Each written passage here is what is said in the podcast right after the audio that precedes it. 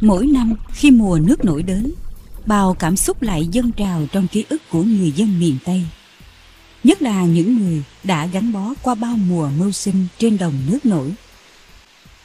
Nguồn sản vật dồi dào trong mùa nước nổi đã giúp cho người nông dân có được mùa làm ăn nhộn nhịp. Và cũng từ đó, mỗi người đều có những câu chuyện vui buồn về những chuyến mưu sinh trong mùa này. Có lẽ điều đọng lại sâu sắc trong ký ức của những ngư dân du mục trên đồng quê sông nước ấy vẫn là nghĩa tình giữa những người bạn ghe. Và với cha mẹ tôi cũng vậy, ký ức về những ngày đi kéo lưới cá đồng trong mùa nước nổi đã hằn sâu trong trí nhớ, không dễ phai mờ. Mùa nước nổi thường bắt đầu từ giữa tháng bảy đến tháng mười âm lịch hàng năm, khi nước sông Mekong và vùng biển hồ Campuchia dâng cao, chảy dài từ Đồng Tháp, An Giang, men theo dòng kênh Vĩnh Tế, đổ về các vùng lân cận ở một số huyện thuộc tỉnh Kiên Giang. Tùy vào điều kiện thực tế, nơi đồng sâu hay cạn, người dân địa phương sẽ có hình thức đánh bắt phù hợp.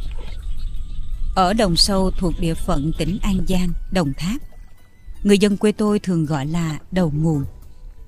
Ở đó mọi người chọn các cách đánh bắt như đăng dớn, đặt nò, giăng lưới, đặt lọp cua, lọp cá lóc, đặt lú, chài cá. Ở đồng cạn thuộc tỉnh Kiên Giang quê tôi, nơi cuối nguồn của mùa nước nổi, mọi người thường đi đặt trúm, đẩy côn, bắt ốc, đào chuột. Còn ở xóm tôi ngày ấy, mọi người thường rủ nhau đi kéo lưới cá đồng. Cá đồng gồm nhiều loại như cá lóc, cá trê, cá rô, cá sặc. Cá lóc, cá trê thường dùng cách cắm câu, đặt dớn, đặt lọt. Còn cá rô, cá sặc thì đặt lờ, đặt xà di. Nhưng để thu được cá sặc, cá rô số lượng lớn thì phải bắt cá bằng cách kéo lưới trên diện rộng. Đó là cách mà gia đình tôi và những ngư dân trong xóm vẫn làm mỗi khi mùa nước nổi về. Xóm tôi có hàng chục hộ gia đình đi kéo lưới cá đồng. Những hộ gia đình sống gần nhau, tạo thành nhóm từ hai đến ba, có khi bốn hộ gia đình cùng đi khắp đồng xa đồng gần để kéo cá. Lưới dùng để kéo cá đồng theo cách làm của người dân quê tôi là dùng loại lưới có kích thước ô lưới khoảng hai phân rưỡi. Từ những tấm lưới ngắn, họ ráp lại thành tấm lưới dài hàng chục mét, đủ để bao ngang một công ruộng. Vì vậy, để làm được một tấm lưới đi kéo cá, mọi người phải tất bật chuẩn bị trước từ khi con nước vừa mấp mé tràn đồng.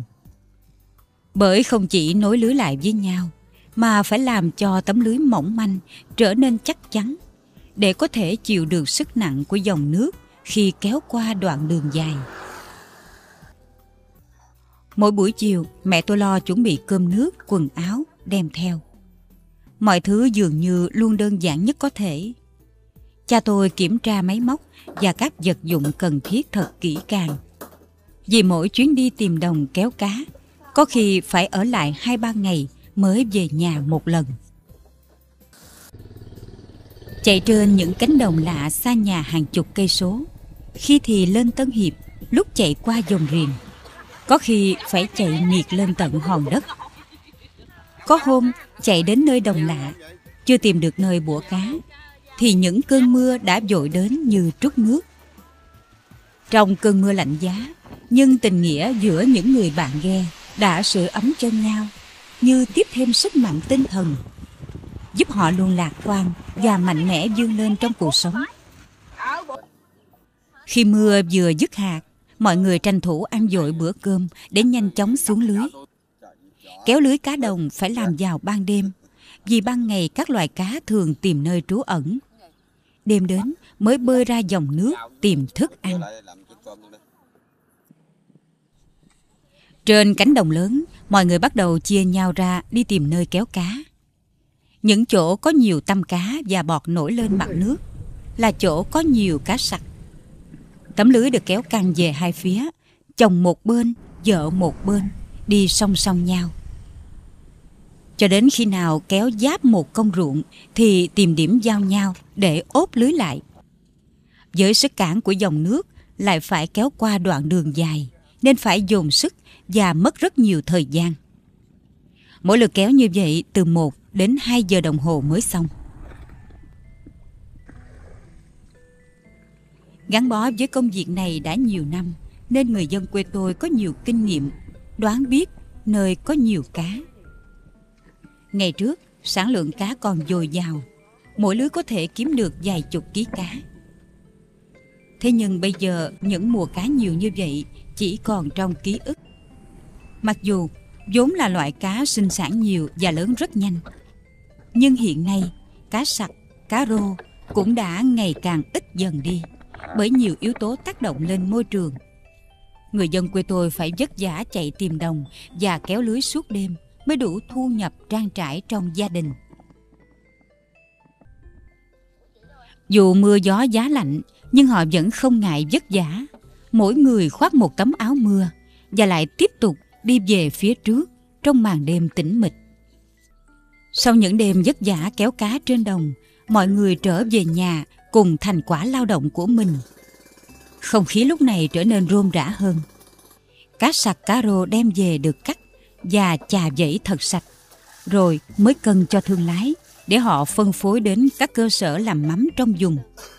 Tập quán ủ mắm từ lâu đã trở thành điểm đặc trưng trong đời sống của cư dân Nam Bộ. Bởi vì ngày xưa cá nhiều ăn không hết, nên người ta đã nghĩ ra cách làm mắm để dự trữ.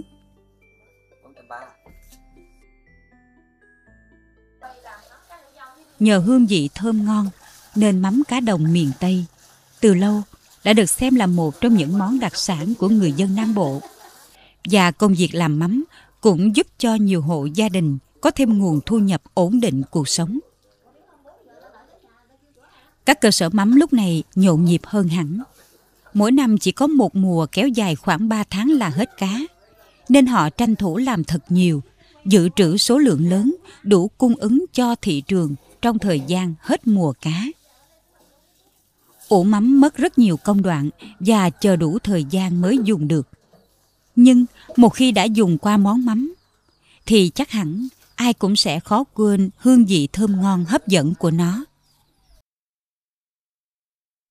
Những bữa cơm ấm áp với bao sản vật thơm ngon trong mùa nước nổi, như phần thưởng cho những ngày lao động vất vả trên đồng nước.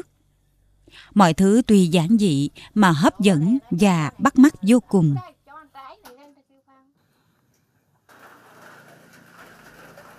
Bên mâm cơm đầm ấm tình nghĩa xóm làng là bao câu chuyện về đồng nước, về mùa kéo lưới cá đồng của người dân quê tôi lại được kể rôm rã. Trong từng câu chuyện có niềm vui, nỗi buồn, mà hơn hết là sự động viên nhau cùng vượt qua khó khăn trong cuộc sống.